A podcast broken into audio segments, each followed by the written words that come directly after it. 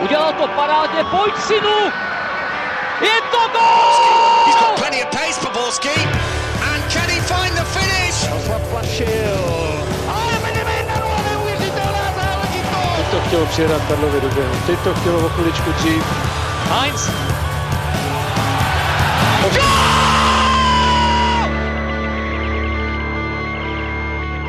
Dobrý den. Mistrovství světa se poprvé po 60 letech bude muset obejít bez italského národního týmu. Proč Azzurri nezvládli baráž o světový šampionát a kdo bude bez nich patřit mezi největší favority mistrovství? Podíváme se na národní týmy ze všech světových kontinentů, ale kromě toho i na český výlet do Kataru, situaci na současné fanouškovské scéně v České republice, ale i do nižších soutěží. Ve Fotbal Focus podcastu vítám komentátora ČT Sport Jaromíra Bosáka, ahoj. Ahoj. A Pavla Jehodu a Martina Vajta z webu ČT Sport. Ahoj. Čau, čau. Od mikrofonu zdraví Ondřej Nováček. Itálie se postarala o největší šok za poslední desítky let, když se neprobojovala na světový šampionát. Co stálo za jejím krachem v baráži, Míro? Já mám pocit, že Italové stávali dneska s pěkným polehlavem teda. Ale já po té, co jsem viděl oba zápasy, tak musím říct, že mě Italové negativně překvapili, protože já, když jsem je viděl na mistrovství Evropy, a to zase není tak dlouhá doba, eh, rok a půl ani ne, tak hráli hodně dobrý fotbal. Takový mladý, důrazný, dokázali si poradit i s tím, jak dát gol, což v baráži proti Švédsku nezvládli. Když 180 minut manšaft nedá gol, tak samozřejmě nemůže postoupit. Je pravda, že Švédové nebyli lepší. Měli kliku, v prvním zápase dali gol potečovaný střele ale postavit uh, tým pro mistrovství světa v podstatě jenom na dobrý defenzívě, která jim funguje, bez zesporu, od Buffona přes Kieliniho a přes další hráče, ale dopředu nic, nic, nic, no tak to se nemůžu udivit, že tam nejsou. Tam to hodně stojí na právě změně trenéra. Tam vidíme, jakou úžasnou práci odvedl zvlášť na tom mistrovství Evropy Antonio Conte, který s tím vlastně podceňovaným týmem dost porazil Španělsko naprosto jednoznačným způsobem a pak jenom těsně prohrál s Němci, protože takovýhle fotbal se samozřejmě nedá pořád udržet na naprosto nejvyšší úrovni, ale trenér Ventura je právě za způsob hry strašně kritizovaný. Stará to bylo, škola. No, ale i ten fotbal, to byla naprostá stará škola. Když jsem viděl posledních 20 minut, tak jsem měl pocit, že se dívám na nějaký zápas 90. let, ještě předtím, než Španělsko přišlo s tím, jak obehrává, má tam nějaké struktury ofenzivních postupů a podobně, ale tohle to byl jeden nákop za druhým a spoléhání se na to, že to tam nějakým způsobem někdo bude hlavičkovat do brány, jenže Italové na to ani nemějí, nemají personálie jo, v tom útoku, tam mají samé malé hráče a už vlastně v prvním zápase jsme viděli, že se právě s tou fyzickou sílou Švédů nedokážou popasovat. No. Italové ovládli světový šampionát v roce 2006, ale od té doby na mistrovství světa skončili dvakrát ve skupině a tentokrát se do Ruska ani neprobojovali.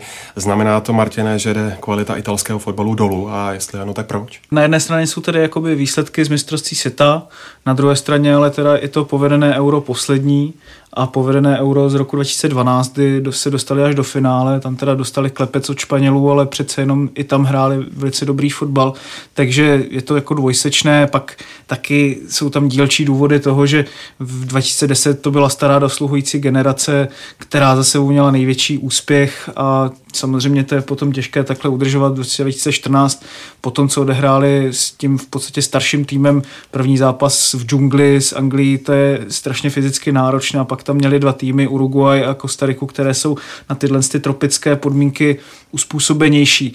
Takže ano, jsou tam tyhle ty důvody, na druhou stranu se nedá přelídnout, že když se podíváme na ten tým, co tam je dnes a co tam byl před 10-15 roky, Nesta, Toty, dneska tam prakticky jako nemůžu jmenovat vyloženě hráče světové extra třídy u Italů, zvlášť co se týče směrem dopředu. Samozřejmě teďka měli nadějnou 21 na tom šampionátu, na tom malém euru. Jsou tam nějaké vycházející hvězdy, ale je to těžké v tom, že Oni Italové hodně často jako sázeli na to stáří, na ty zkušenosti, ale potom nedokázali ty velké týmy typu AC Milan nebo Inter okysličovat od té mladé Italie a teď se jim to vrací. No. Já si myslím, že ono se to ukáže v tom, když se bude s kýmkoliv bavit v hospodě o fotbale a o italském fotbale, tak eh, z reprezentace vám eh, budou jmenovat Buffona, pak někoho z obránců a dopředu nic protože si myslím, že průměrný český fanoušek fotbalu Ciro Immobile možná, že selhal v Dortmundu, si vzpomenou, možná. Ale jinak eh, o něm toho moc neřeknou. A když to spojíme s tím, že fakt asi volba trenéra nebyla úplně šťastná v tomhle případě, tak eh, italský fotbal dostává trošku jinčí nátěr, než když člověk kouká na Juventus anebo Neapol. Tam se hraje moderní fotbal, krásný fotbal, dopředu, na góly. Oba tyhle ty kluby mají sobě zakorováno, že radši vyhrajou 4-2 než 1-0. A to u reprezentace teď vůbec neplatilo. Byl to opatrný, bázlivý fotbal, svázaný taktikou, bez invence, opravdu tak, jak to Italové hrávali za dob slavního Katenáča, že vepředu se možná náhodou něco urodí, ale hlavně teda, aby jsme to uhráli na nulu a aby jsme nedostali gol. A to už se fakt nenosí, na to není nikdo zvědavý. Tak když se podíváme na to, že Italové teda pořád mají skvělé trenéry pro ty špičkové kluby, tak samozřejmě je tady nějaký potenciál pro ně, ale potom, když kdybych teda chtěl být hodně ošklivý, tak jestli je nejlepším mládežnickým trenérem v Itálii Andrea Stramaccioni, tak to je pak těžký. Ale Říká kdo? To je samozřejmě hodně s nadsázkou. No, no, no. Seznam účastníků mistrovství světa z Evropy tak doplnilo Švédsko a na šampionát se vedle pořadatelského Ruska dostali Anglie, Belgie, Francie, Chorvatsko, Island, Německo, Polsko, Portugalsko, Srbsko, Španělsko, Švýcarsko a ještě stále čekáme na výsledek odvety mezi Irskem a Dánskem. Pojďme se každopádně podívat na největší evropské favority světového šampionátu a začněme u obhájců z Německa, kteří suverénně ovládli českou kvalifikační skupinu. Myslíš, Míro, že tenhle tým je letos stejně silný jako mistři světa z roku 2014? V tuhle chvíli není, ale to neznamená, že v Rusku nebude. I Německo prochází přestavbu kádru. Jogilev vlastně celou tu skupinu mohl brát jako přípravné období, protože bylo celkem jasné, že když budu skákat jenom po levý noze, tak stejně vyhraju tu skupinu. A i během kvalifikačních utkání zkoušel a zkouší pořád. Teď proti Anglii, ale Angličani vlastně taky hráli s Bčkem. On má ve fokusu, jak říkají Němci, takových 45 až 40 hráčů. A chci jim všem dát šanci a pochopitelně, že kádr bude zužovat už od začátku příští sezóny při dalších přípravných uh, utkáních. Najednou bude takových těch 30, s kterými opravdu bude počítat. Jasně nevíme třeba zranění. Teď se komplikuje situace kolem Neuera, nikdo neví, jak to s tou nohou přesně bude. Ale oni budou silní. Němci se dokážou na turnaj připravit. Eh, Jogilev je výborný trenér, speciálně pro reprezentační složku. Nevím, jak by to bylo třeba v klubu, ale reprezentaci zvládá výborně a má kolem sebe velmi široký tým odborníků a hlavně on má fakt z čeho vybrat. To je, to je dost ale, zásadní moment. To je ale taky možná třeba nějaký problém pro něho, protože teď to opravdu bude stát strašně moc na něm. Němci teďka nemají tak silné individuality, jak před těma čtyřma rokama. Miller není v takové formě, Gece se bohužel trápí s těmi zdravotními problémy, že Filip Lám skončil a podobně. A teďka si všichni budou říkat, proč tam jede tam ten a nejede tam tam ten. Je tam obrovský výběr, ale hráčů, kteří jsou víceméně na stejné kvalitativní úrovni. A tady se opravdu projeví, jaký je ten jeho rukopis. Protože on je výborný trenér, ale někteří o něm třeba pochybují, jestli je jestli z toho týmu vymáčkl až tolik, jako co se z něho dalo vymáčknout. No, no, je to tak, že v tom německém týmu taky rostou eh, nové osobnosti. Joshua Kimmich, určitě muž už v současnosti a rozhodně v budoucnosti. Myslím si, že mm, Timo Werner uh, prokáže, že eh, je výborný útočník i na reprezentační úrovni. A takhle by se dalo pokračovat. A trošku nezvykem pro Německo je, že Jogi Lev dneska čerpá i z klubů Eh, menších, než je Bayern, než je Dortmund, eh, než býval třeba Leverkusen. Ať jsou to Hoffenheimy, ať to může být eh, v příští sezóně třeba Kiel nebo někdo takový. RB Lipsko. Že? Dneska vlastně mančov, který hraje výborně v lize mistrů, nejenom v německé lize. Takže ono je z čeho vybírat a že nám ta jména zatím tak úplně nepřipadají známá, nemusí vůbec nic znamenat. Ty kluci fotbal hrát umějí, to by nehráli Bundesligu a když tu šanci dostanou, tak jsou schopni se o ní poprat. I když opravdu nemusí to dosáhnout až tak vysoké kvality, jako třeba před eh, třemi a půl lety, ale pořád to bude adept minimálně na semifinál. Na druhou stranu právě, když tady není, není tolik výrazných individualit, jak bývalo při tom, u toho předchozího týmu, může to být prospěšné pro ten tým na ten světový šampionát, že tam nebudou taková jména, o kterých se tady, o který, které zná úplně každý na světě, kdy, kdy byl Lám, Cross, Neuer a podobné. Naopak tam jsou tady tihle mladí kluci, který ten šampionát může vystřelit do světa ještě víc. Potom se můžeme bavit, že jeden z nich hraje za Real Madrid, druhý za Manchester, určitě k tomu může dojít. A naopak, když to třeba porovnám s týmem Francie, kde naopak těch individualit strašně moc a jsou tam strašně výrazná už jména v současnosti a ten tým úplně nefunguje ideálně, tak v tomhle bych viděl právě tu výhodu těch Němců, který často jedou na tom D-Mannschaft, na tom funkčním nějakým celku, který funguje dohromady a dokáže ničit soupeře. Já bych tady možná trošku oponoval, protože mě naopak přijde, že Francouzi teď fungují výborně.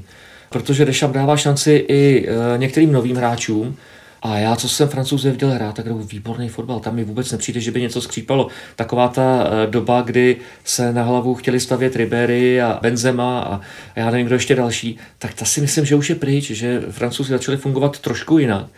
A bude to jenom ku prospěchu věci, protože jednak tým je složený z individualit, ale šlape jako manšaft. Hmm. To je dobrá věc. Dešam to právě hodně staví na to, že on sám byl defenzivní záložník, teď tam měl ve výběru snad čtyři defenzivní záložníky, že nebo nějaké no jo, ale to jsou defenzivní záložníci, který ale sakra Samozřejmě, no. Mně to jako teda přišlo, co jsem viděl hrát Francii, zrovna třeba proti Lucembursku, což je jako úplně právě jiný hmm. případ, než, než o kterým mluvíš, že ten tým pořád na mě působí tak jako hodně, že se právě spolíhá na ty individuality, je takový trošku roztříštěný, že tam jsou takový frakce, dá se říct. Jo. No, jak, se, jak se z typu Lucemburska má to celkem eh, snadno pochopitelný, jo. to se jde na plac tím, no, tak dáme šestku no, a půjdeme no, domů a, a, vlastně nemusím se ani spotit. Jo. A myslím, že tohle tam hrálo zásadní roli. Ne? Oni jako v těch silných, proti silným superům, oni dokáží se právě, mě přišlo právě ten Lucembursko, hmm. tohle byla taková ta výjimka, kdy oni tam asi skutečně šli s tím, hele, ať už jsme večer na pivě nebo někde, já nevím kde, pak dokáže ty silný soupeře naopak ukázat, že ten tým má potenciál, ale mám takovou tu jistou, aby ten tým třeba na šampionátu při první porážce se najednou tam ne, nepřevážily ty individuality a nesnažil se to tlačit něčím jiným než je týmovostí. Ale, mm. ale určitě jako co se kvality týče, tak Francie určitě musíme zařadit mezi top 3 favority jako to šampionátu. Ta generace, která tam teďka vyrostla a generace, které navíc rostou, to je neuvěřitelná síla, až Dešam má takový výběr jako málo kdo a málo kdy v minulosti. Mezi velké favority jednoznačně patří taky Španělé, kterým to na posledních dvou mistrovstvích pod trenérem Del Boskem poměrně hodně drhlo. Myslíš, Pavle, že se novému kouči Lopetegimu podařilo probudit, omladit a okysličit kádr tak, že by mohl bojovat o zlato? Nevím, jestli o zlato, ale určitě Španělsko i letos bude, nebo i letos na šampionátu bude patřit mezi favority, protože trenér udělal výbornou věc nerozkopal to úplně, nechal tam tu starší kostru týmu, ale jak říkáš ty, okysličil to o mladé hráče, které za, začal zakomponovávat do té sestavy.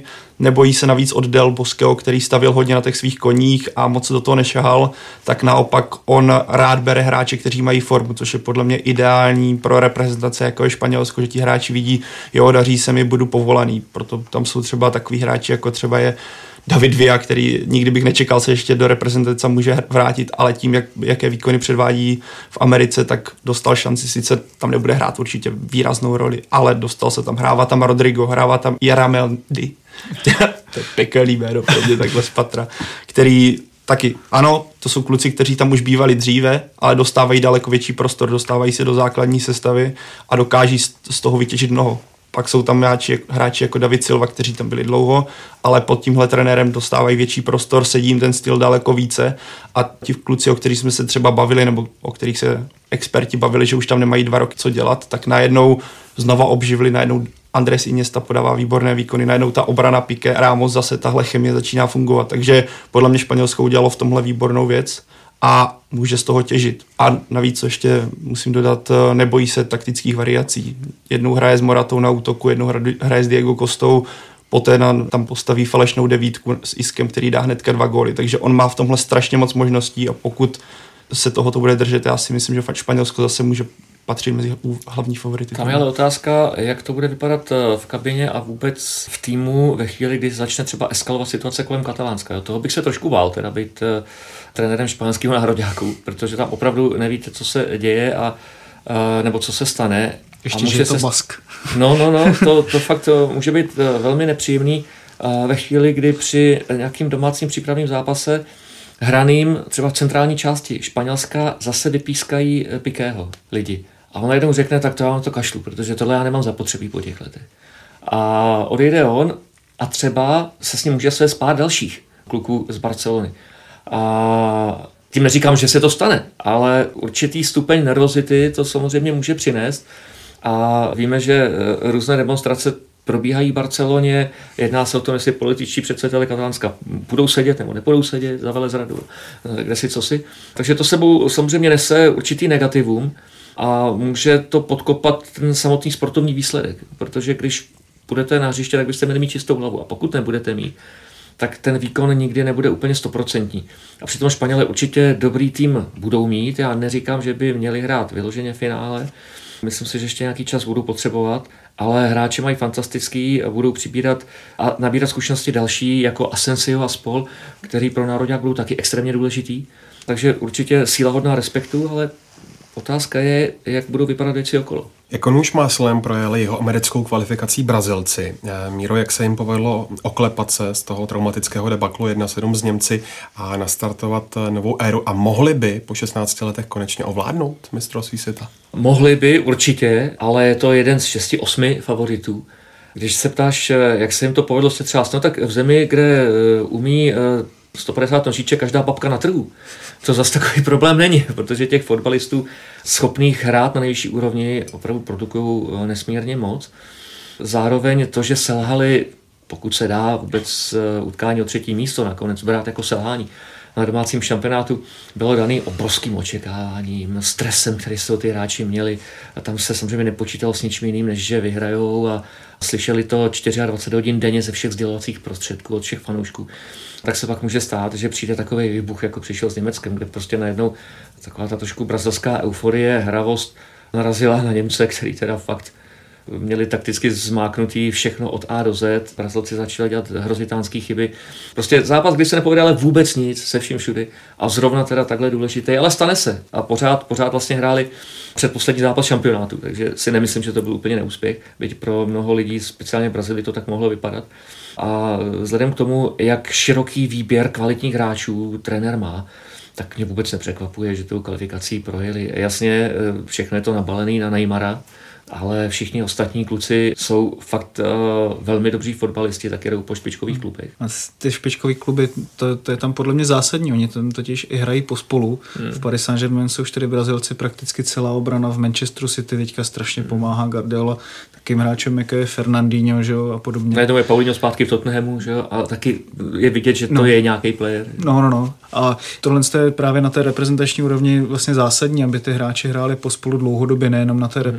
Úrovni. Navíc vidíme, že trenér Tite si to tam dokázal ošéfovat, takže z toho týmu udělal suverénní tým, ale na druhou stranu ne takový, který by působil nějakým způsobem arrogantně, že si to všichni strašně jako odpracují důkazem právě Paulinho, že? Hmm. Takže já se na ně jako fakt strašně moc těším a navíc jsou silnější než před těma čtyřma rok, nebo třeba půl rokama.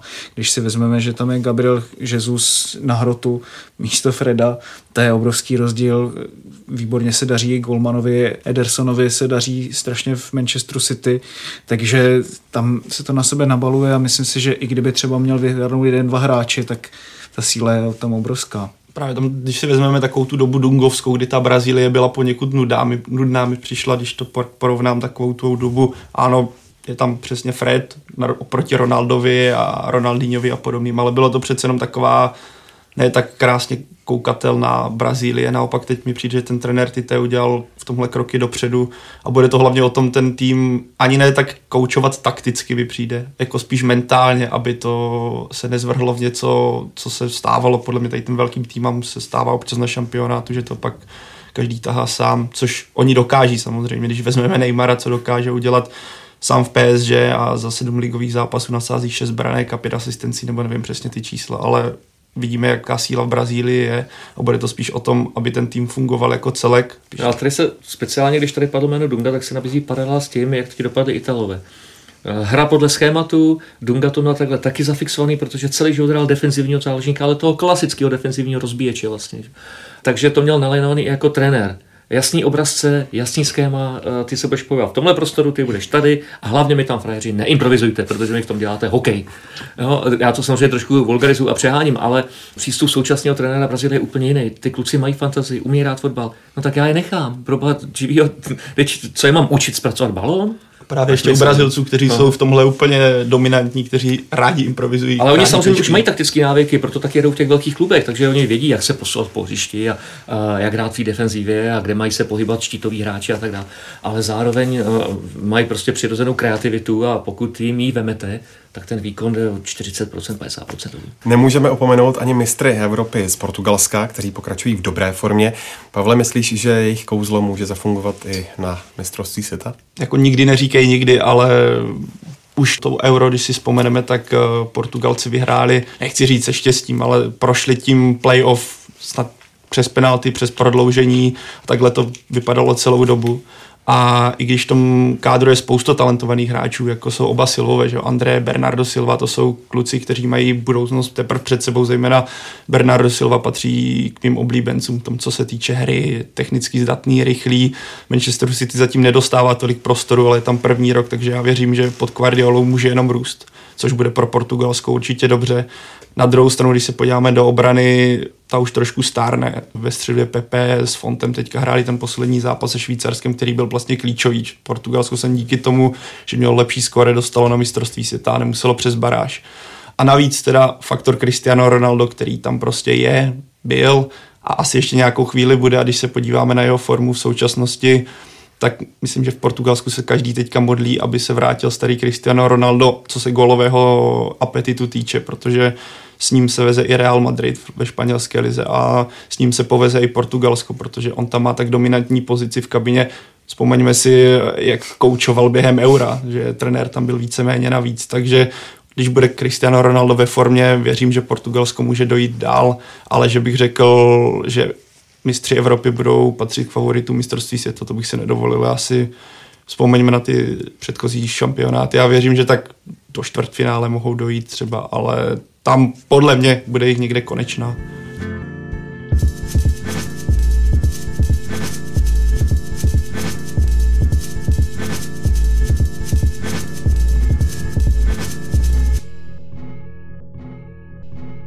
A Martina, jak jsou na tom domácí Rusové? Mohli bychom se bát třeba i toho, co nastalo na domácí olympiádě v Soči, tedy nějaké formy dopingu? Začnu tou první otázkou, jak jsou na tom, jako co se týče hráčského výběru, tak vlastně stejně jako minule v podstatě všichni hrají v ruské lize. Oni z toho i vlastně udělali takový, dá se říct, program, že všichni budou hrát v tom Rusku a můžeme se ptát proč. A jsou tam jako mladí hráči, kteří jsou relativně nadějní jako bratři, nebo respektive dvojčata Mirančukové, je tam skvělý záložník Golovin. A to hrál na posledním šampionátu. Na posledním šampionátu a chtějí ho špičkové evropské kluby. A jsou tam hráči jako Zagojev, Dzuba a ostatní, takže jako ano, a štěstí Berezovský končí pomalu, že jo? takže ten tým má... To je klid pro ruskou To byly symboly, jo. ten tým má jako určitou kvalitu, ale myslím si, že bude mít jako i problém dostat se ze skupiny. No. A co se týče toho dopingu, tak co víme z té zprávy VADA, tak Rusové na olympiádě v Soči zasahovali dopingem prakticky do každého sportu, včetně třeba hokeje, což je docela jako zajímavá informace vzhledem k těm kolektivním sportům a vzhledem k tomu fotbalu. A když si vezmeme, jak laxní jsou dopingové testy na úrovni fotbalu, tak si myslím, že pro ně tady tohle to nebude nějaká žádná překážka, když to srovnáme s cyklistikou, s, já nevím, s atletikou, ty biologické pasy, které tam existují. Nic takového ve fotbale nemáme, těch testů je strašně málo, ale jestli jim to pomůže, no tak uh, Ruská liga není rozhodně fyzicky tak náročná jako třeba, myslím si, že třeba takovým Španělům nebo Angličanům by takový nějaký dopingový program pomohl mnohem víc, protože ty soutěže jsou tam náročnější a nemyslím si, že by to Rusové zvládli jenom tím, že, že to uběhají. Ale říkám, to jsou všechno jako spekulace, samozřejmě nevíme, jak to je. Já vůbec eh, netuším, jak eh, a jestli vůbec eh, doping je reálný v ruském týmu. Já si dokonce myslím, že speciálně u fotbalu doping nepomůže v podstatě v ničem. Jestli budete jenom o nějakou třeba půl setinu rychlejší, to vám nějak nehelfné, zároveň nárůst svalové hmoty to je vlastně kontraproduktivní pro fotbalisty. Výdrž. No, výdrž možná, ale já si myslím, že ty kluci jsou tak dobře trénovaní v současné době, eh, že tam se může pohnout 1-2%. Jo? Nějak, nějak extrémně určitě ne. A při fotbale, což je hra, potřebujete především kreativní myšlení, intuitivní jednání, to vám žádný doping nedá. A jestli vystřelíte v tuhle chvíli šajtý nebo vnitřním nártem, to, to s tím dopí prostě neudělá nic. Jo. A pokud je o Rusy, tak já si myslím, že opět selžou, tak jako vždycky na velkým turnaji za poslední dobu. Oni nemají problém se kvalifikovat, ale problémem je potom vystoupení přímo na turnaji a myslím si, že to je daný několika faktorama. Ten první a naprosto zásadní je to, že hrajou doma. Všichni hrajou doma a to je malér, protože chybí konfrontace se světem. Nehrajou těžký zápasy, protože do ligy mistrů eh, se buď nedostane žádný ruský tým nebo jeden, a tam stejně šerou z poloviny cizinci. Takže ty kluci nemají zkušenosti s tím hrát proti těm nejlepším. A teď najednou se dostanou v reprezentaci proti těm opravdu skvělým hráčům. A teď najednou co? A ono to nejde. A co s tím uděláme? Oni jsou ještě takový povahy, Ještě eh, navíc klasický. teďka soutěžní zápasy, že jo? Přesně tak. Jo? A navíc o- oni fakt přemýšlejí trošku jinak než my. 30 minut to nejde, tak to v podstatě ne, že odfláknu, ale mávnu rukou a jako ten zápas pro ně skončil. A oni samozřejmě jednak jsou doma držený tím, že ruský kluby platí skoro stejně dobře jako většina klubů v Evropě, velkých klubů. A zároveň Rusové strašně neradi sami chodí ven, učit se řeč, zvykat si na nový prostředí, když jsou doma za polobohy, eh, skvěle placený. Těžko si teď budeme vzpomínat na nějakého ruského hráče, který se v poslední době eh, zahraničí prosadil. Oni tam ani nejsou schopni ustát ve většině případů tu konkurenci, protože jim najednou chybí ta, ten ruský svět a bylo to tak vlastně celou dobu, co sleduju fotbal. Když někdo se dokázal aspoň na chviličku prosadit, jako třeba Aršavin, tak to bylo fakt jenom na určitý krátký časový úsek. Pak to šlo zase s proměnutím do kytek. A kombinace všech těch faktorů dělá z ruského reprezentačního týmu prostě průměrný národák. To není Já si víc. myslím, že tohle je jako primárně faktor jako fotbalového Ruska, že když se třeba podíváme, já nevím, na Šarapovou hmm. nebo tenisty, že ruský, nebo ruský hokejisty, jak se prosazují v NHL a podobně, jak si to Ale vlastně tak vidíš jsou teďka ten příklad, příklad toho Šipačova, který Jasně, jsou, jsou mega takový, hvězda, jsou ne- takový, ale u toho fotbalu je to fakt jako extrém, no, že, že Protože tam zase prostě, na druhou ve fotbalu máš, že jo, hokej je takový, jako řekněme, teda nejsem tak zdatný v hokeji, ale máš furt nějakých, řekněme, 8 národů, takže tam není takový počet. Ta konkurence je Není absolutně jiná. přesně tak. no. Jasně, já jsem to jenom čistě no myslel jako u toho no. přizpůsobování se na nový prostředí a tak, no, že u toho fotbalu je tady tohle to fakt No je to strašný, nebo strašný. Pro, pro Rusy je to špatně, že jo. Když, když vezmu, kdybych já nebo kdokoliv z nás šel do nějakého týmu, vyšel teda z té bubliny ruské, tak přece sám budu růst dál. Takhle se uspokojím na té, řeknu si, jo, jsem nejlepší v týmu, v Zenitu jsem nejlepší, tak proč já bych měl dál růst? Kdyby Golovin přešel, přešel do Arsenálu nebo do Tottenhamu nebo plásnu kamkoliv, tak najednou kolem si vidí, sebe vidí ty kluky, který Sancheze nebo Kejna, kteří jsou prostě v současnosti někde jinde. A měl by tu pozici nebo měl to nutkání, pokud tak je nastavený, růst a tohle by potom mohlo přenést i do toho ruského nároďáku a prostě tady tahle bublina nemůže nikdy No, no je to tak, že eh, ty ruský špičkoví hráči jsou doma chovaný fakt bavlnce. Všichni plácají po ramenou, jak jsou skvělí. A bez toho právě, že by podstupovali konfrontaci každotýdenně s někým opravdu kvalitním, protože fakt je asi rozdíl hrát proti Manchesteru City a, a, a proti Ufě nebo Tomsku. Že? Je to tohle vzorový příklad po mně, o čem tady Míra mluvil, je Alan Zagojev, který měl být úplně někde Hmm. jinde a teďka je pořád v CSK, jestli se nepletu. A, A jinde už nebude asi, Přesně tak a strašně se zakopal, ten kluk měl být Teďka jsme o něm mohli mluvit superlativek, že kope někde v Barceloně nebo kdekoliv, protože potenciál na to měl obrovský. Mimochodem, když jsme v Rusku, ještě u něj zůstaňme, ty si toho sezdil křížem krážem celý svět. Co od toho šampionátu v Rusku vlastně očekáváš? Ať už po organizační stránce, nebo vlastně celkově. Mistrovství světa ve fotbale v Rusku. Tak já si vždycky vzpomenu na mistrovství Evropy na Ukrajině a říkám si, že by to snad mohlo být aspoň o chlup lepší, co se týká organizace, protože tam eh, transfery, eh, letiště, eh, komunikace byl fakt velký problém. A když člověk zná Moskvu, že dostat se z letiště do centra Moskvy přes tu zacpanou osmiproudovou silnici nebo kolika proudovou trvá třeba tři, tři a půl hodiny. A to se tam ještě čeká nálet fanoušků z mnoha, z mnoha zemí, tak to si teda úplně nedovedu představit, jak to bude vypadat. A nechci zase vytvářet nějaký pesimistický vize, ale toho cestování bude hodně. A schopnost Rusů improvizovat nebo, nebo věci opravdu doladit není úplně nejvyšší. Na druhou stranu byl jsem v Soči, tam všechno klapalo, ale tam jsme byli na jednom místě, tam se necestoval. Takže se všechny organizační složky mohly soustředit jenom na velice malou oblast.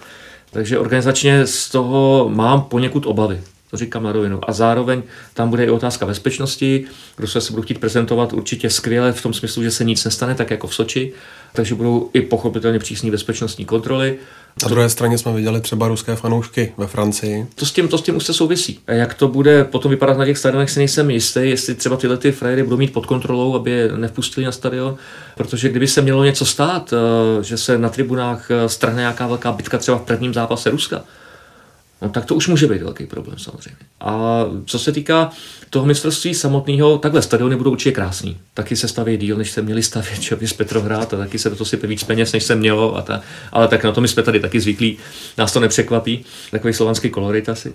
Ale pokud eh, jde o fotbal, tak já vlastně nevím, co mám čekat. Jo, protože říkali jsme si, mistrovství Evropy ve Francii, že by to měl být hezký fotbal, lidi na to budou krásně vzpomínat a já mám pocit, že speciálně na tenhle šampionát, bez ohledu na to, jak tam dopadl český mančel, se nebude vzpomínat nějak závratně a málo kdo už si vzpomene na přesný výsledky zápasů a na střelce gólu, protože ten šampionát vlastně tak jako prošuměl, protože nepřines nic výrazného.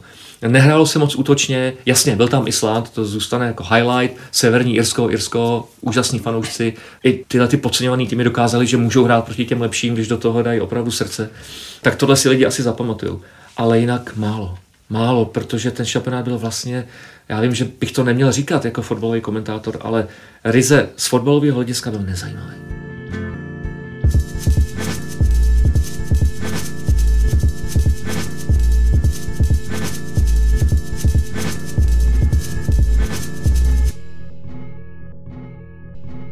Podívejme se teď i na ostatní kontinenty. Ještě pořád není jasné, kde padnou mezikontinentální baráže mezi Austrálií a Hondurasem a Novým Zélandem a Peru.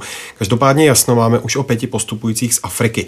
Martin, o kom si myslíš, že by v Rusku konečně mohlo prolomit africkou bariéru čtvrtfinále nebo prostě dojít nejdál? Hmm, tak tu bariéru si nemyslím úplně, že někdo má na to, aby je prolomil, protože ještě asi žádný z těch týmů úplně na to není připraven po herní stránce. Bavili jsme se tady prostě o čtyřech týmech a takovýchhle strašně kvalitních týmů je tam třeba osm. Takže aby nějaký africký tým se dokázal dostat přes něj, tak by to muselo být třeba hodně velká defenzivní bašta a to je samozřejmě potom možné, že to kdokoliv ukope proti komukoliv.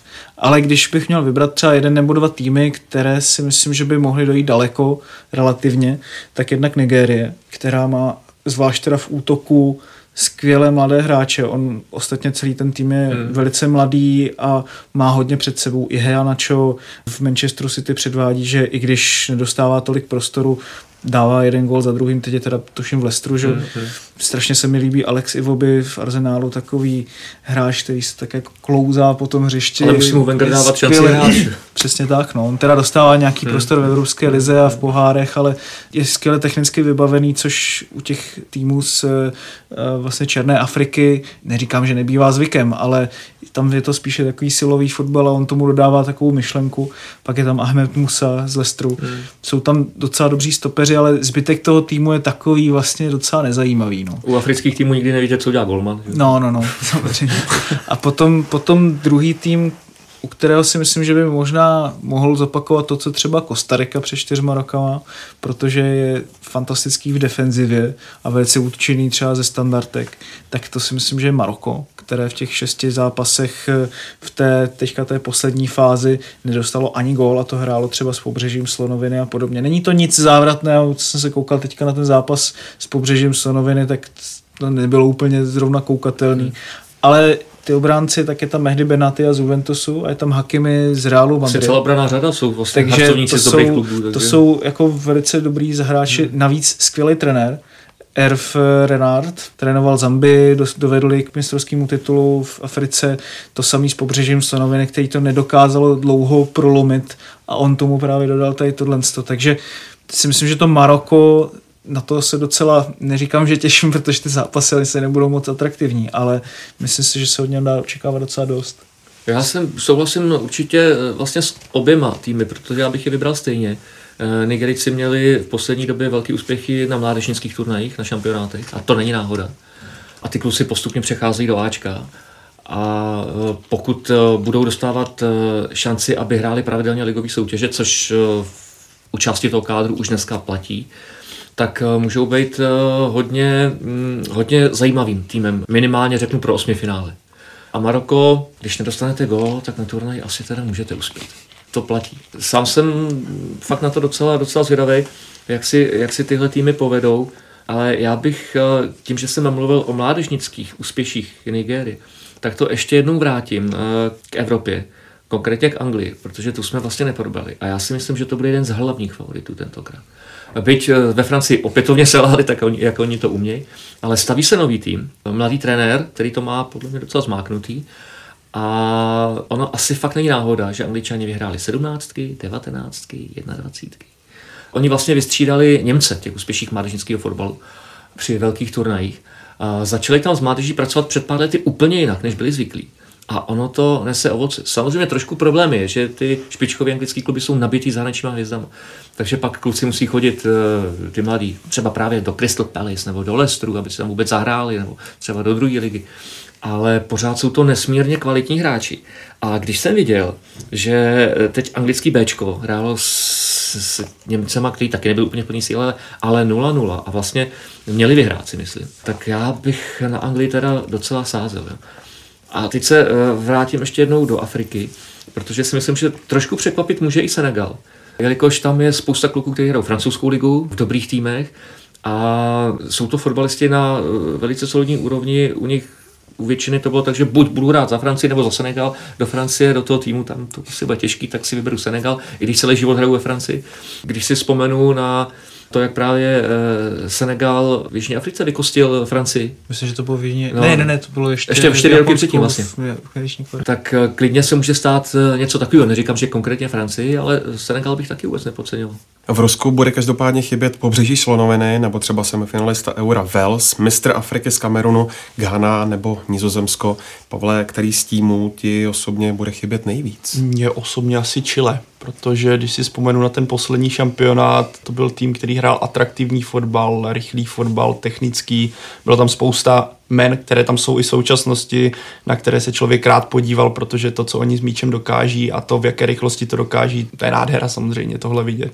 Bohužel tam se nepovedlo něco, co se stalo i v Itálii, kdy se tam nepovedla úplně ta změna, změna trenéra, kdy po San Paulim, který je teďka v Argentině, jestli se nepletu, mm-hmm. přišel Pici, který si úplně s tím týmem nesedl, ta hra právě ztratila ten šmrnc, a dopadlo to tak, jak to dopadlo, že Chile pro mě nepochopitelně vybouchlo v jeho americké kvalifikaci.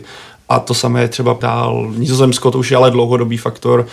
O Itálii se nemusíme už bavit, ale třeba Amerika. Nevím teďka, která stanice to v Americe koupila, to je úplně jedno, ale koupila celé mistrovství světa, že ho bude vysílat a Američani tam najednou nejsou. Ale podle mě zaslouženě, protože když vám jde o postup a vybouchnete s Trinidadem, který do té doby snad nevyhrál jediné utkání nebo měl sérii neuvěřitelných proher v řadě, a ten tým předvede tohle, tak američani asi taky přijeli s tím, že přijedou na ostrov a budou slavit a dopadlo to takhle.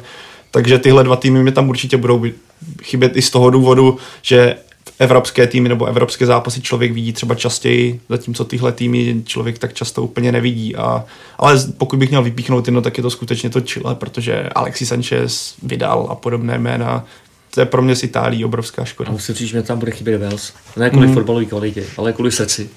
Protože já je mám prostě rád za ten fotbal, co hrajou. A ukázalo se, jak oni jsou nesmírně odvislí od toho, jestli může nebo nemůže hrát Gareth Bale. Tvrdím, že kdyby byl zdravý na poslední fázi kvalifikace, tak eh, by postoupili. Bez něj najednou vlastně dopředu nic. Nebyli schopní před veškerou bojovnost a odhodlání a práci dozadu, tak najednou chyběl někdo, kdo zúročí tyhle věci. A co si pamatuju z mistrovství Evropy, tak eh, když hrál Bel, tak hráli ve 12. Protože jsem měl pocit, že on je na hřišti dvakrát. Hmm. On sám sobě byl schopný přihrát od pravého praporku k levýmu a si to doběhnout a zase nacentrovat a běžet před bránu. To samozřejmě trošku přeháním, ale mě tam prostě chybět budou, eh, budou mi tam chybět velský diváci. Mám pro ostrovní týmy, a ani ne tak pro Anglii, ale právě pro Severní Irsko, Irsko, Wales, Eh, Skotsko jistou slabost uh, i kvůli, kvůli uh, tomu fanouškovskému zázemí a jak se ty lidi chovají a, a jak jsou schopní porážet daleko lepší, kvalitativně lepší týmy, jenom protože hm, prostě nezalezou pod zem, roztrhnou si dres a z holou hrudí se jdou prát. Prostě to, to já miluju. Suma sumárum, kdo je pro vás největším favoritem nadcházejícího šampionátu? Já myslím, že Brazílie za mě, protože to 16 letý čekání už je fakt dlouhý a myslím si, že ten tým je natolik motivovaný a je z něho vidět takový ten zápal pro to vítězství a je navíc strašně široký, strašně kvalitní. Ale viděli jsme, že samozřejmě pod jinýma trenérama, ale vyhořeli na těch velkých šampionátech i s těma hráčema, jaký mají, takže to nemusí úplně pomoct. A taky ten fakt, že to vyhrávají evropský týmy, o něčem svědčí. Prostě, když se člověk dívá na tu jihoamerickou kvalifikaci nebo na tu africkou kvalifikaci, tam se prostě hraje jinak. Hmm. Tam se hraje víc takticky bez hlavě, ta hra je roztažená do šířky, je tam mnohem víc prostoru pro to, aby si nějaký ten kreativní hráč tam udělal, co chce, dát balon za obranu a s tímhle s tím, když se ty Brazilci budou muset popasovat v soutěžních zápasech třeba proti, já nevím, takovému Švédsku, tak to Švédsko, Islandu. A podobně, což by teda bylo jako hodně velký překvapení, kdyby Brazilci vypadli zrovna na Islandu. To, to by asi na Islandu rozstáli ledovce. No ale já bych to tak úplně nevylučoval, ne, že bych plédoval pro to, aby se to stalo, ale Island jakkoliv hraje ten svůj úporný fotbal, zase jsou mi nesmírně sympatický, nedá se na to moc koukat, ale porážet se nedají. To, že teď český národ, jak tam zrovna vyhrál Kataru s něma, to taky bylo hodně závislé na tom, v jaký islandský tým přijel eh, náladě a složení a tak, ale ale já si právě myslím, že proti Islandu by Brazilci měli veliký problém. No, jasně. No. Protože ty frajeři, když to řeknu lidově, taky trošku rozkopou, hmm. každý souboj s nima bude bolet to speciálně jeho američani těžce ještě, unáší, navíc, ještě navíc prostě v té pozici, že jste Brazílie a musíte. Proti, a musíte proti takovým malým Islandu. Takže já se tohohle z toho trochu jakoby bojím z jejich strany, že třeba se takticky prostě splaší. Viděli jsme to i právě v té hmm. Brazílii proti Německu, kdy hráli totálně hlava nehlava. A jestli teda by to měl být evropský tým, tak za mě se to jako z té trojice Francie, Španělsko, Německo vybírá hodně těžko tady nechám kluky, aby vybrali si. Asi nemám jedno jméno, který nebo jeden tým, který bych teďka dokázal vypálit. My jsme se tady, myslím, že jsme tady probrali takhle ten, tu skupinku těch favoritů a zatím nemám plnýho favorita kdybych řekl, jo, ty půjdou dál. Ale hlavně ten šampionát je tak nastavený, že musíte projít vždycky zápas po zápase a to je tak zrádný, že to může dopadnout všelijak, že se pak můžeme bavit ještě o tom, že vyhrálo překvapivě Island, samozřejmě trošku nadsazeně, ale viděli jsme Portugalsko teďka na Euro, které to vybojovalo tak, jak to vybojovalo. Já si myslím, že určitě nejlepší evropský tým se budou rekrutovat z té čtyřky Německo, Francie, Anglie a to Španělsko možná, možná ale kdo z nich eh, na tom bude úplně nejlíp na konci? A jestli to finále bude hrát proti Brazílii, to si nedokážu vůbec v tuto chvilku typnout. To, on taky bude záležet, jak budou ty, který hráči v pohodě, jestli nebudou zranění během turnaje nebo dokonce před ním, v jaký síle ty manšafty přijedou. Takže ono 10 měsíců před turnajem odhadovat to fakt vlastně nejde. Já bych ještě docela věřil Argentině, no. protože přece jenom jako samozřejmě tou kvalifikací prolezl hodně s odřejnýma ušima, ale vzpomeňme si rok 2002, kdy i Brazílie teda prolezla s odřejnýma ušima na poslední chvíli.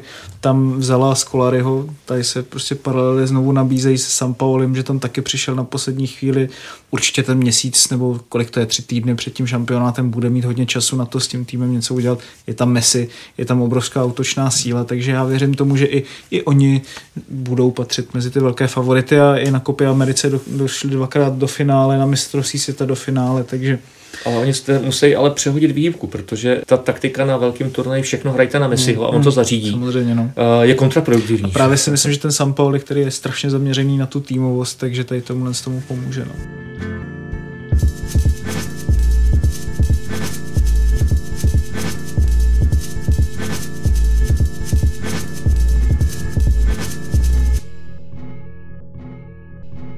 Tak pojďme k české reprezentaci. Ta se hrála dva vítězné přátelské zápasy v Kataru, a to proti Islandu a domácímu národnímu týmu. Dozvěděli jsme se něco nového o výběru Karla Jarolíma? Dověděli jsme se podle mého, že Karel Jarolím stále hledá. Pro mě, a to nemám nic proti Martinu Frýdkovi, já jsem to říkal v přenosu, ale hráč, který nehrál 6 neděl a předtím taky skoro ne, v téhle sezóně odehraje jeden zápas a jede z reprezentací. To je naprosto nesmysl, protože to je devalvace té reprezentace. A, a zároveň naskočí. No jasně, ale zároveň je to nešťastný pro toho Martina, protože teď eh, ho všichni budou poměřovat eh, optikou tohoto rozhodnutí. Jo. A myslím, že ani on z toho nebyl šťastný dvakrát. Nebo takhle, určitě rád jede za národák, to je bez diskuze, ale když mu přišla ta SMS, tak on sám říkal, já jsem tomu nevěřil, co sice mě dělá jako srandu, že jako národák, blbost. No a tak tam eh, letěl já jsem rád, že konečně došlo na Stefana Simiče, protože podle mě to je nesmírně perspektivní hráč. Pro budoucnost je jako dělaný. A troufnu si říct, a divil jsem se, že už nebyl v nominaci na poslední kvalifikační zápasy, kde v úvozovkách o nic nešlo. A dalo se zkoušet. Minimálně teda proti San Marinu, aby měl za sebou ten první ostrý start v takovém zápase, kde se vlastně nemůže nic stát. A těch hráčů, kteří eh, se objevili, zase, zase Vladimír Coufal a další, je poměrně hodně a, a já tam zatím nevidím, že by zrála nějaká kostra. Hodně se to točí, hodně se to mění. Jasně, že rozumím Karlo Jarlinovi 10 omluvenek a zároveň vidím, Láďovi Kryčí mu to nejde v Boloni, vlastně sedí víc na lavice, než hraje, takže se s ním vlastně nedá v tuhle chvíli počítat. Další hráči, kteří nemají úplně optimální formu, tak ano, hledám alternativy, ale mně přijde, že toho hledání je fakt moc. Respektive bych řekl, že tohle si může dovolit Jogi Lev se šířkou kádru, eh, kdy ty hráči opravdu do reprezentace eh, patří. Jo. A pak záleží na opravdových maličkostech, jestli se dostanou do kádru pro šampiona. Ale to u nás zase tak moc neplatí. Já bych to pochopil třeba to hledání, kdybych viděl, že Karel Jarolím teďka to tři čtvrtě roku před vlastně ani ne kvalifikací, hmm. ale ligou národů má tu důvěru vedení k tomu, aby opravdu našel si to své jádro a vypracoval nějaký styl, ale když jako vidím tu situaci kolem nároďáků, kdy přesto, že on teda podepsal novou smlouvu, tak nevíme, jaká ta situace doopravdy je, tak se na to dívám docela skepticky. No. A hlavně my nevíme, do jaký míry vlastně je ve svém rozhodování samostatný. A teď nenarážím na to, o čem se psalo agenti tak, ale ta dohoda mezi ním a Romanem Merbrem by teda zajímalo, o čem se kluci pobavili a jak, jak je to tam nastavený. Ale to nám asi jen tak nezdělej, mám takový pocit. Na druhou stranu, jak Martine hodnotit to, že česká reprezentace jela zrovna do Kataru, když víme, že jde o zemi, která využívá bezmála otrocké síly dělníků, kteří často na stavbách umírají a o zemi, která při kandidatuře korumpovala výkonný výbor FIFA a ještě s Katarem podepíše memorandum o spolupráci na jednu stranu tu zemi nejde ignorovat, když si vezmeme, že vlastní Paris Saint-Germain je klíčovým sponzorem Barcelony, má obrovské konexe, co se týče jakoby té sportovní diplomacie, jezdí se tam, já nevím, mistrovství světa v cyklistice, v házené. obrovská řada sportovních kanálů, který přesně, přesně tak, to je, to je taky strašně důležitý. Takže jako říct, že my jsme teda ti špatní jediní, kteří teda... S... A co se ani jako těžko dá říct, protože Fatcher vlastně kolem a kolem, když to vezmeme, tak není politickou organizací, přestože vidíme teda v letošním roce, že maximálně závisí na státních penězích. Ale jako ať si každý udělá obrázek sám, ale dělat memorandum o spolupráci se zemí, nebo respektive s fotbalovým svazem, který je vyloženě politický, protože tam tomu předsedá člověk, který 18 let vládnul Kataru, a teď tam vládne jeho syn, která v podstatě bere sport jako propagaci své země, kde na každý zápas mistrovství světa zemře 62 dělníků, což jsou otroci víceméně z Nepálu, která korumpovala při tom, když eh, docházelo k udělování pořadatelství. Prostě není to jenom sportovní krok o tom, že tady 18. Kataru odehraje pár zápasů na memoriálu Václava Ješka. No tak jako to se, se na mě nikdo nezlobí, ale to je úplně mimo realitu, to je prostě politický krok. No já to řeknu ještě trošku šířeji. Já jsem se tím nikdy netajil, že mistrovství světa se nemělo hrát v Rusku, z mého pohledu, nemělo se hrát v Kataru. A obě tyhle ty volby jsou z mého pohledu uplacený, politicky a ekonomicky motivovaný. Vůbec hrát v zemi jako Katar mistrovství světa ve fotbale, to je nonsens čistě při používání selského rozumu. Že? taky se najednou zjistil, že se musí hrát v listopadu. Jak to budou dělat ligový soutěž? A přitom stejně tam ty český hráči byli totálně vyčerpaný, že prostě jo? ale, ale už to, že ten termín nabourá i televizím, který dali obrovský peníze za práva na ligu mistrů nebo dají, až se bude znova rozdělovat, za Evropskou ligu, ligový soutěže Premier League a, a teď to najednou musíte přerušit na měsíc respektive na šest neděl, protože musí být nějaký přípravný období a, a zase nemůžete týden po mistrovství světa je nutit, ať uh, hrajou ligu, že? Uh, zvlášť, protože se vrátí do prosincového pískanice. To je prostě absolutní nesmysl. Tak to jsem teda strašně zvědavý, jak tohle budou televize řešit a jak to bude vypadat na tom televizním trhu, protože ten tímhle tím může být naprosto rozbouraný. Eh, zároveň tím, že legitimizuju to, že uplácet je normální. Já vím, že se to dělo asi v posledních letech prakticky při volbě pořadatele velkých akcí, ať jsou to olympijské hry, mistrovství Evropy ve fotbale nebo eh, světa, už je zase obnoveno vyšetření France Beckenbauera že? za Německo. To nikoho nikdy nenapadlo. Ale u toho Kataru to bylo tak evidentní, že tam není fotbalový zájem, protože by to byla fotbalová zem. A to, co si říkali, je strašně důležitý, eh, že eh, tam umřelo strašně moc lidí eh, při stavbě, protože tam není, není prakticky žádný zajištění. Ty lidi jsou jednak špatně placený, opravdu jsou otroky se vším všudy. A mě strašně mrzí, ale opravdu velmi mě mrzí to, že někdo z těch současných velkých hráčů, asi to nemohl být Neymar, který si Katar koupil, ani ne tak do Paris Saint-Germain, ale jako tvář mistrovství světa, to bude jeho hlavní úkol, že třeba Messi nebo Ronaldo nebo a já nevím, Gareth Bale, kdokoliv, že nepovstál a neřekl něco ve smyslu, jo chlapi, do Kataru, já ne. Já ne, protože pokud uh, tam stadiony uh, vznikají za těchto podmínek, umírají tam lidi, A Bůh ví, jak to bylo s tou volbou. Ale dobře, to bych ještě přešel. Ty životy jsou vždycky důležitější. Nikdo z velkých frérů, fotbalistů neřekl, tam nejedu protože. A to mě mrzí ze všeho nejvíc. To když třeba srovnáme, teďka to úplně odskočím, ale když vezmeme třeba biatlon, kdy čeští biatlonisté řekli, my nepojedeme na ten svěťák, protože se v Rusku děje to, co se děje, a nebáli se toho, když si uvědomí, jak Rusko je mocná země a jaké páky v tomhle má. A pak to srovnáme s přesně, s Messim, který mu by to neudělalo v podstatě vůbec nic, naopak on, má, on je tak výrazná osobnost. A už tam nemusí hrát ani vlastně, přesně že tak, která by s tím mohla hejbnout, na rozdíl od třeba Koukalové, které si nemyslím, že tím úplně hejbne, ale Messi je tak, to už je v podstatě i nadpolitická osoba. Instituce. Jako, přesně tak. A ono, to, samozřejmě to je malichernost, ale když vezmeme teďka ta atmosféra, co byla na českých zápasech i proti tomu Kataru, to bylo jak na nějakém koncertě, to jste vidět, že ty, ty fanoušci jsou zaplacení. Ono to, to už já i znám i na, na, na tu katarskou ligu, jsou prostě ti dělníci, kteří dělají už tak v nuzných podmínkách, berou minimální mzdu, tak si jdou ještě přivydělat, že si na 90 minut stoupnou na stadion, dostanou za to pár liber nebo pár těch, já nevím, co tam mají, reálů, přesně tak. A stojí tam 90 minut, když jim třeba připlatí, tak tam dělají 90 minut, tam zpívají a stojí v, v katarských dresech. No. Tohle je jako asi podle mě ukazuje to přesně na tom, jako, jaký má zájem. No. Ale hlavně, že svýho času se spekulovalo o tom, jestli se Rusku odebere šampionát. A kdyby před 6 lety byla vůle ze strany těch, kteří se na tom budou přímo podílet, to znamená hráči, kluby, trenéři, a řekli, ne, my prostě v Kataru nebudeme, tak jsem si naprosto jistý, že by se mistrovství stěhovalo do Austrálie, do Ameriky, do Německa, to už je jedno, někam, kde je připravená infrastruktura, kde hmm. žádný problém vlastně nevznikne. A protože eh, FIFA by si uvědomila, že když ti tam nepřijede 10, 12, 15 největších hvězd, no tak to můžou zabalit, jo, protože to nikoho nebude interesovat. Samozřejmě ještě je možný, že Katar nakonec toho mistrovství světa nedostane, respektive, že se tam mistrovství světa konat nebude. To, ale jsme minule zažili někde v případě Mexika, tuším, že to bylo kvůli nějakým občanským válkám nebo nějakým otevřeným konfliktům nebo nějakému státnímu bankrotu teďka, když vidíme diplomatickou krizi, která se odehrává na arabském koloostrově, kdy sousedi Kataru prakticky odřízli Katar od diplomatických styků, tak vidíme, že tam se to může nějakým způsobem hodně vyeskalovat. Ale když se podíváme, kolik Katar vlil peněz, tam se prostě vlilo, a to už i v Brazílii a v Rusku jsou ověřené korupční případy. Stejně to stálo třeba nějakých 12 miliard dolarů.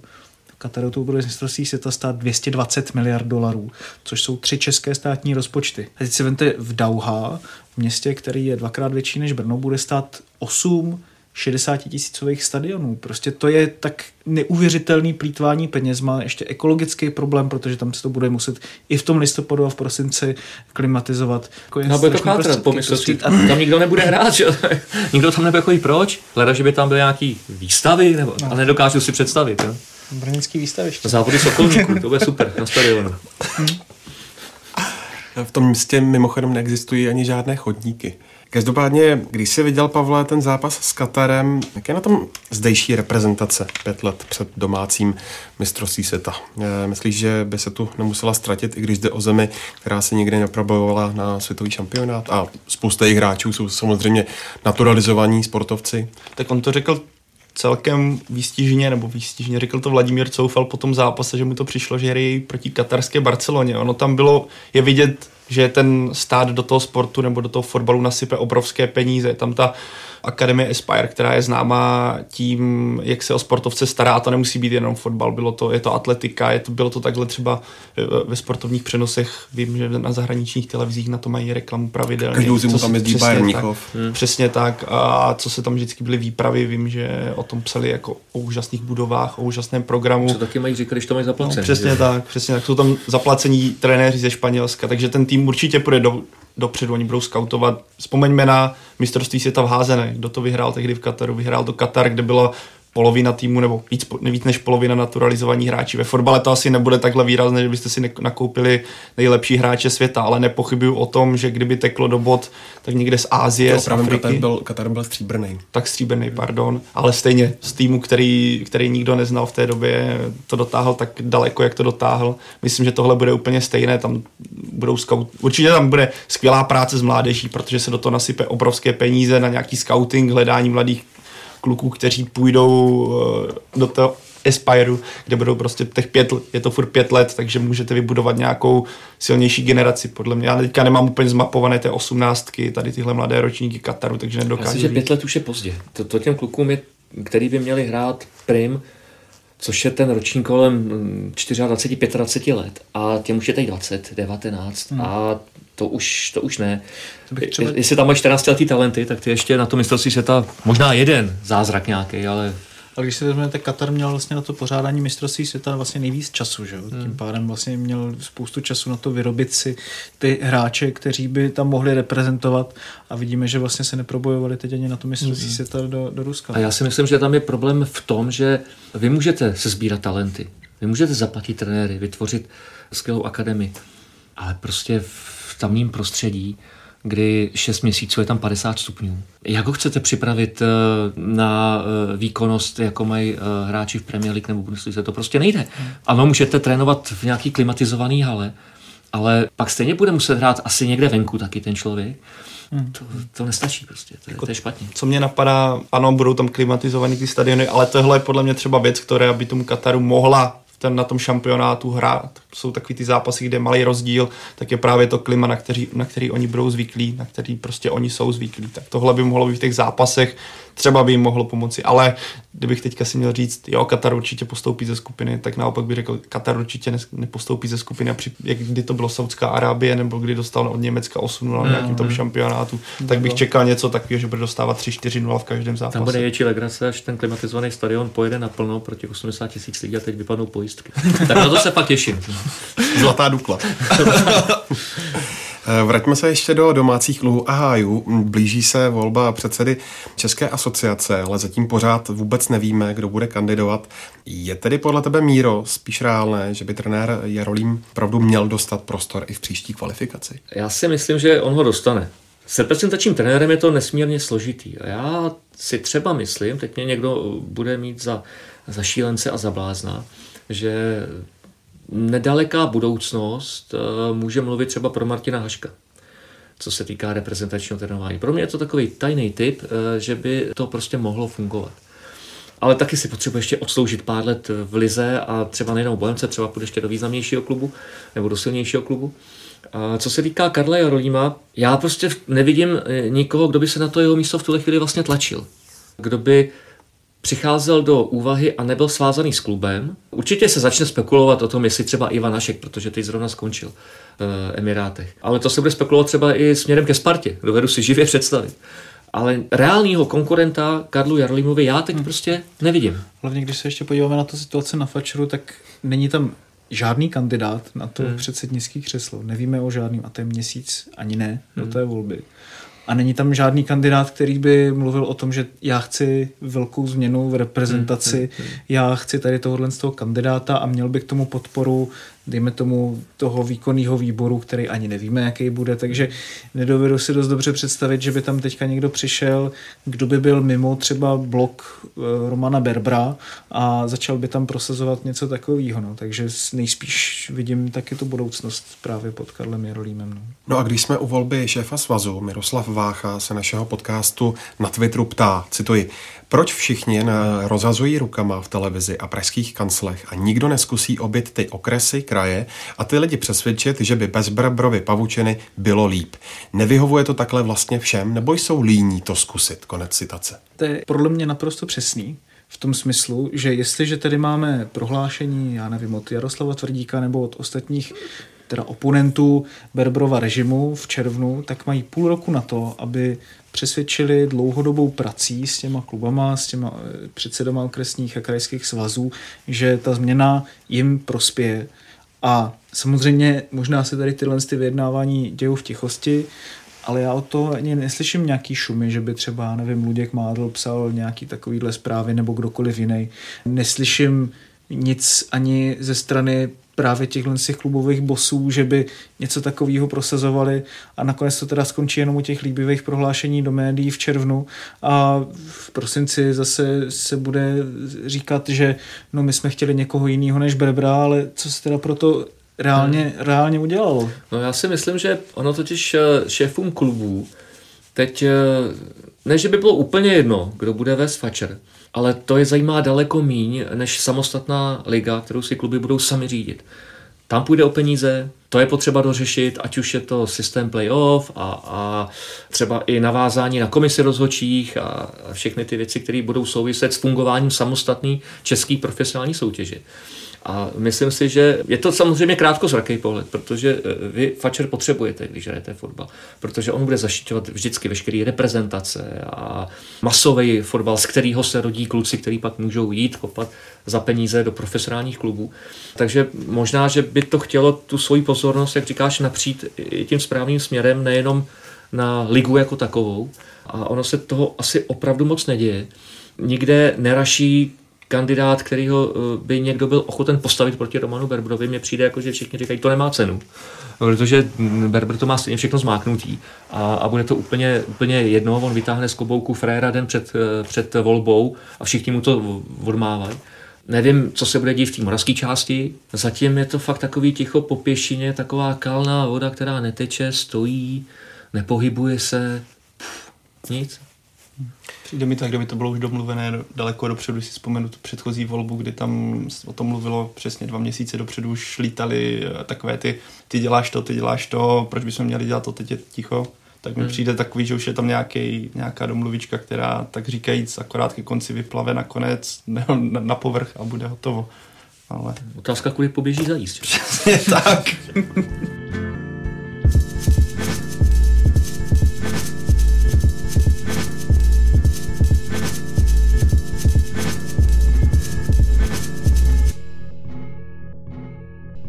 Musíme se ale taky zastavit u otřesných zpráv z minulého týdne, kdy skupina fanoušků Sigmy v pražské tramvaji zmlátila Afričana a poté byla zadržená policií přímo v Dělíčku na zápase s Bohemians. O současné fanouškovské scéně jsme mluvili s redaktorem Alarmu Vojtou Ondráčkem. Ahoj Vojto, fanoušci Sigmy v Praze surově zmlátili Afričana a není to jejich první rasistický projev. Za poslední rok už takhle uráželi i na jaře vlastního hráče Bidžio Manziu při zápase v Pardubicích. Radikalizovalo se v poslední době olomoucké tvrdé jádro a nebude podle tebe o dlouhodobější problém?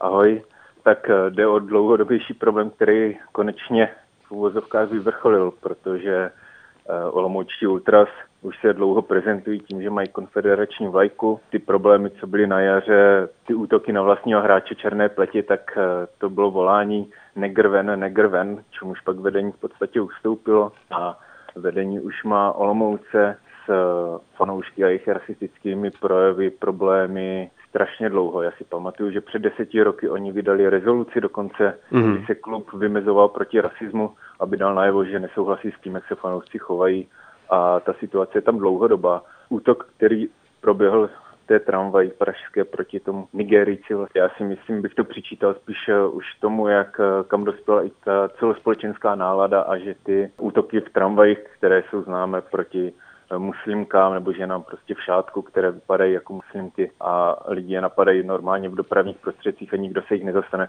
tak si myslím, že to byla součást tohoto a potkalo se to prostě s eh, rasismem a ultrapravicovými názory, které čeští fanoušci těch kotlích nebo těch eh, ultras prostě mají. Jsou ty ultrapravicové názory a postoje příznačné pro tvrdá jádra většiny českých klubů, a nebo je situace někde zásadně jiná? Vlastně obrátím tu otázku nebo odpovím přímo na ten konec, tak uh, máme i levicové fanoušky, kteří se projevují tím, že třeba vítají uprchlíky nebo dávají najevo, že jsou antirasističtí, ale v českých poměrech je to úplné minimum. Hmm. Kromě pár libereckých uh, jsou to barflies na Bohemce, ale právě ti před dvěma roky se jenom, tam bylo dokonce na Facebooku, měli fotku, kde se vyfotili s vlajkou, že vítají uprchlíky a pravicoví fanoušci na Bohemce se spojili dokonce i se spartanskými a se starší generací eh, taky pravicových fanoušků eh, z Bohemky, kteří už na fotbal ani nechodili a dali jim najevo prostě tím, že vytloukli z kotle, sebrali jim jejich vlajky, tak jim dali najevo, kdo tam vládne a bohužel i družstvo fanoušků Bohemian se tehdy zastalo těch jako pravicových živlů, když to řeknu takhle, hmm. Na úkor eh, těch levicových, že řekli, že politika na fotbal nepatří, hmm. ale problém je prostě v tom, že eh, u nás už se ta, ten rasismus se normalizoval, to už není práce jenom ultras, kteří jsou v podstatě mají blízko k neonacismu, Není to tak dávno, co slavističtí ultras z tribuny Sever útočili na demonstraci proti rasismu a xenofobii před rokem a půl, i když měli masky, tak byli identifikovaní a Plzni v Jablonci vyvěšovali protimigrantské banery.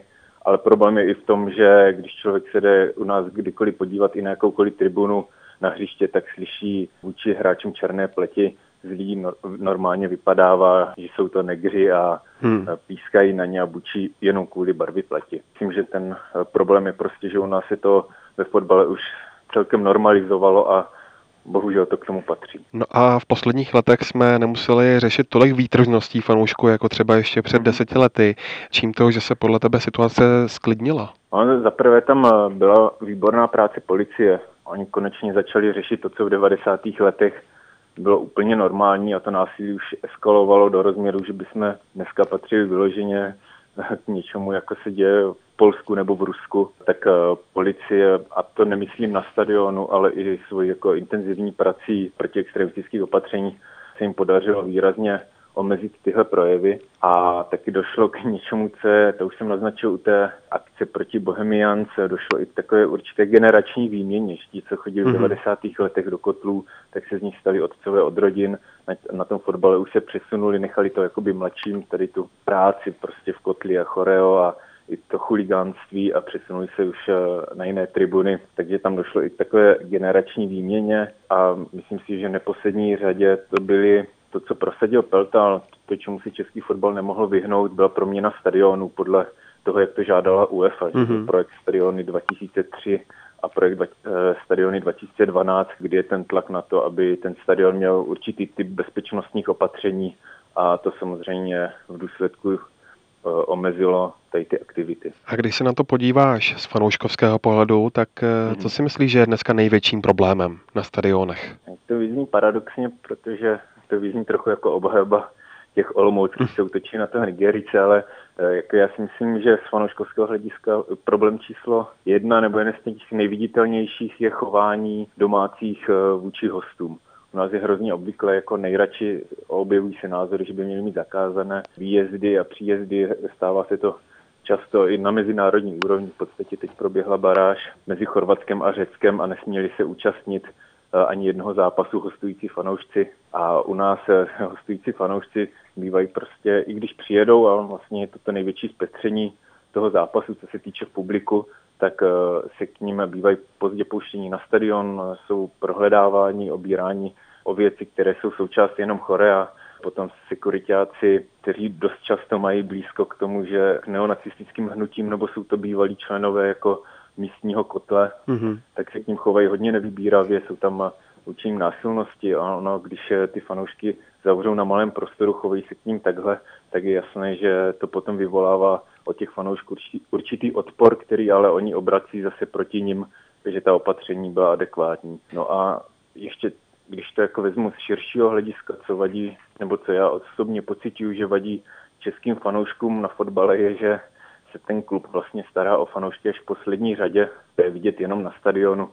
Já si pamatuju v Brně, když Brno patřilo Prosovi a on prodal Kaloudu za více než 100 milionů korun do Ruska a pro fanoušky nebyl schopen třeba za ty peníze v podstatě zapakatel z toho by mohl postavit střechu hmm. nad tou největší tribunou a ta střecha tam je až dneska prostě 10 let po tom, co tam býval pros a místo toho tam byly akce typu vystřelování šal uh, holkami v bikinách uh, mezi diváky a toto není nic, co by ty diváky měl přilákat na stadion. On tu stále převládá dojem, že fotbal není úplně v úvozovkách pro rodiny s dětmi, jako je tomu u hokeje.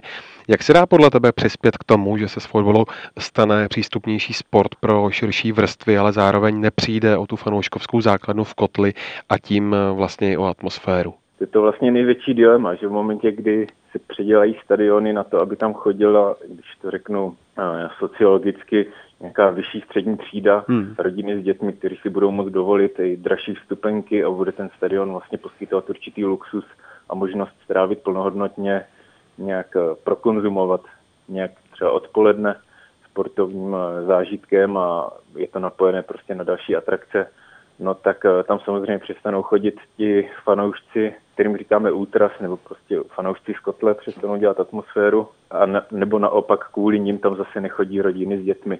No a já si myslím, že když už jsem mluvil o tom Brnu, tak eh, Brno propáslo výbornou příležitost, když vlastně své pomocí opravil stadion za Lužánkami a ukázal se, že to je prostě obrovská akce, neuvěřitelně populární, natáhla na tu rozlučkovou akci se Švancerou 30 tisíc lidí do hlediště a oni s tím klubem se cítí prostě zpětí s tím místem, které si sami opravili. Mně přišlo škoda, že celá ta akce vlastně vyjde v to, že Brno to využívá, aby prosadilo obrovský stadion pro 30 tisíc lidí, kde prostě 30 tisíc lidí tam chodit nebude, protože krom toho, že Brnu se nedaří, tak tam není taková poptávka, aby tam byla třeba mít stadion, který bude požírat při výstavbě miliardy a potom při údržbě prostě desítky milionů měsíčně hmm. by bylo o dost lepší zatlačit na svaz, vlastně se podívat na to, jestli je nutné mít ty stadiony, právě ty projekty, jak vyžaduje UEFA, jestli je to nutné mít na ligu nebo poháry a dělat víc zápasů třeba na takovém, jako na takovém stadionu prostě ligových nebo pohárových.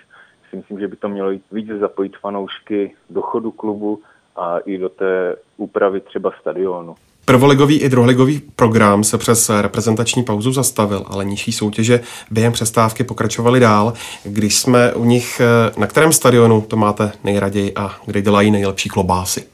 Když já klobásy na stadionu nejím, aby nevznikly nějaký problémy, které bych pak musel řešit na stanovišti. A je fakt, že já jsem na druhý lize relativně dlouho nebyl, ale vždycky jsem to měl rád na Viktorce Žižkov. Neděle 10-15, teď se to trošku zvulgarizuju, ale místní šťastní opilci se scházeli po prohýřené noci a nálada tam byla většinou výborná pak v průběhu 20. minuty se ozvalo děti moje hrrrr, Ten tam furt je. Bylo, no, bylo, bylo fakt veselo, blízko na to hřiště, lidi byli i relativně familiární, protože ty kluky znali, takže Viktorka Žižkov tomhle u mě vždycky vyhrávala. Viktorka Žižkov má neskutečnou atmosféru, právě ty nedělní dopoledne, já to tam úplně miluju.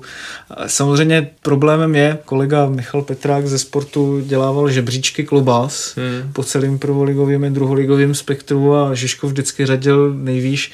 Teď tam bohužel pán, který to tam smažil 20 let, tak nějakým způsobem skončil a přebrala to nějaký nejmenovaný korporátní stánek tam, takže bohužel už je to takový jako euroklubásy, ale pořád to tam má velký kouzlo. Já to ještě mám samozřejmě rád doma v Kroměříži, tam teda jsou taky vynikající klubásy, ale teda jeden z mých jako nejlepších zážitků na nižším fotbale byl, když jsme byli s klukama před dvěma rokama v Drnovicích na okresním přeboru. Zaplatili jsme 20 korun za vstup a člověk si tam může jít prakticky kamkoliv po těch zašlých tribunách. Teď tam hrajou ty 90 hity jako sexy náš.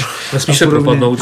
No a je to, je to fakt seriálný zážitek.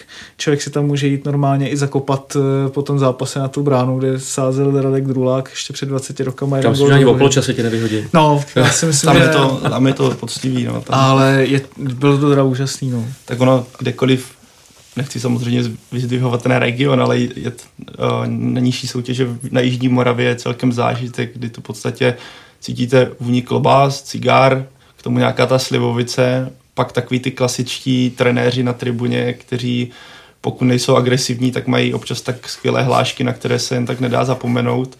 A myslím, že tam, pokud ty zápasy někdo netopí, jak se říká, nehraje se na jednu stranu, tak to je zážitek mnohdy lepší než první liga nebo třeba některé zápasy ligy mistrů, že z toho si člověk odnese takové zážitky, ať už jako aktivní hráč nebo jako divák, že na to vzpomíná s láskou ještě dlouhodobě. Ale pokud bych měl teda ještě z někoho vyšších, tak jaký rád chodím třeba tady v Praze na Bohemku, kdy ten stadion, ale zejména kvůli tomu stadionu, jak už ten Viktor Kažiškov, tak i ta Bohemka, to jsou takové ty starší stadiony, které mají pořád to kouzlo a navázal bych to na takový ty klobásy, jak dřív byly na Žižkově ty klasické klobásy, tak teďka se staví eurostadiony, které jsou sice strašně krásné, ale mnohdy je ten odstup od těch hráčů na některých stánkách strašně daleko. Třeba připomíná mi to Arsenal, že jo, kdy má za tou brankou je prostě mm. velký prostor.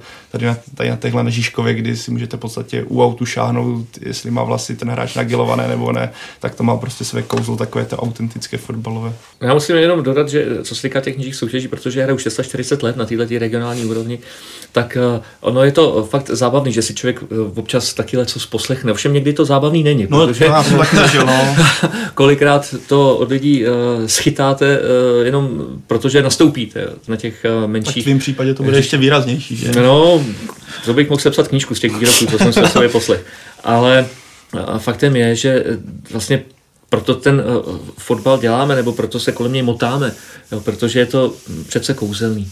A právě to, z čeho vyrůstá fotbal, ta, ta nejnižší část toho, toho podhoubí. Jo. To je vášeň na celý život. A vlastně všichni ti, kteří se dneska fotbalem živí jako velký hvězdy, tak takhle začínali.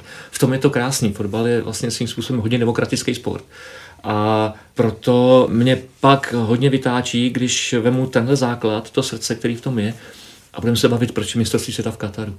Jo, protože to vlastně neguje všechno to, co si člověk, když začne s fotbalem jako malý kluk, co si s ním spojuje. Jo, najednou přijde něco, a jestli je to mistrovství v Kataru nebo je to Berber, prostě problémy. Je to škoda, jo, že, že něco, co je krásný, co je fajn, co je milý, a to nemluvím o těch uh, pitoncích, uh, kterých tady šla řeč.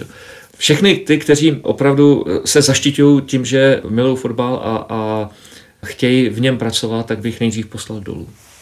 Ať, ať, ať nasáknou tímhletím, pak by to mohlo fungovat. A nebo ať se podívají na film Kožené slunce, které je v tomhle taky krásné. Hmm. Myslím česko-televizní, který je výborný. Kachyňa ještě dělal. Přesně tak. A ten podle mě taky ukazuje to prostředí celkem, celkem autenticky. Hmm. Tak doufejme, že všichni, o kom byla řeč, nás poslouchali. Díky moc, že jste to s náma vydrželi až sem a díky i vám, že jste přišli. Poslouchejte nás dál, pokud jste tak neučinili poprvé naposled, budeme moc rádi za vaše ohlasy, doporučení známým i jakékoliv připomínky a náměty na sociálních sítích s hashtagem Football Focus. Znovu připomínám, že pokud nevíte, jak nás třeba naladit offline v mobilním telefonu, tak si zkuste najít v iTunes a všech podcastových aplikacích, kde můžete náš podcast odebírat stejně jako na Soundcloudu a nebo nebo YouTube. A tradičně nás samozřejmě najdete na stránkách čtsport.cz a nebo fotbalfokus.cz. Mějte se pěkně. thank you